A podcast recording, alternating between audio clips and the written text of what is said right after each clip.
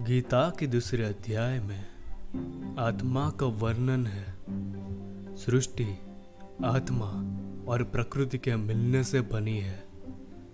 आत्मा अपरिवर्तनशील, सर्वव्यापी और जन्म अव्यक्त और विकार रहित है।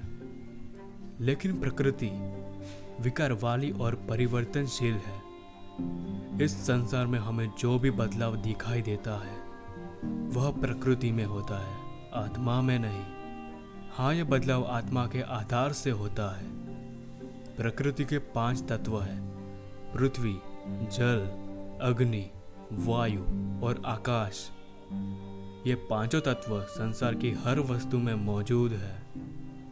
प्रकृति में बदलाव, इन्हीं पाँच तत्वों व तीन गुणों, सत्व, रज और तम की वजह से होता है। गीता में जब कहा है कि आत्मा को शस्त्र नहीं काट सकता तो काटना तो पृथ्वी तत्व में होता है, जलना अग्नि तत्व से होता है, गलना जल तत्व से और सूखना वायु तत्व से होता है।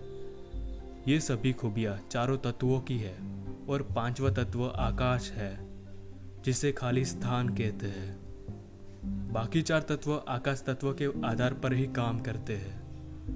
आत्मा तो पाँचों तत्वों से परे है। तो काटना, जलना, गलना व सूखना, ये सब प्रकृति से बने शरीर या दूसरी वस्तु में ही संभव है। आत्मा में नहीं। विज्ञान में इन पाँचों तत्वों का शोध होता है।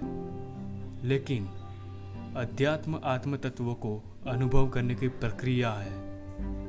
इसलिए जहाँ विज्ञान समाप्त होता है वहाँ से अध्यात्म शुरू होता है। So guys please subscribe this channel और और भी हॉरर स्टोरीज में आपके लिए लाता रहूँगा। मिलते हैं अपने अगले ऑडियो मीन्स वीडियो में।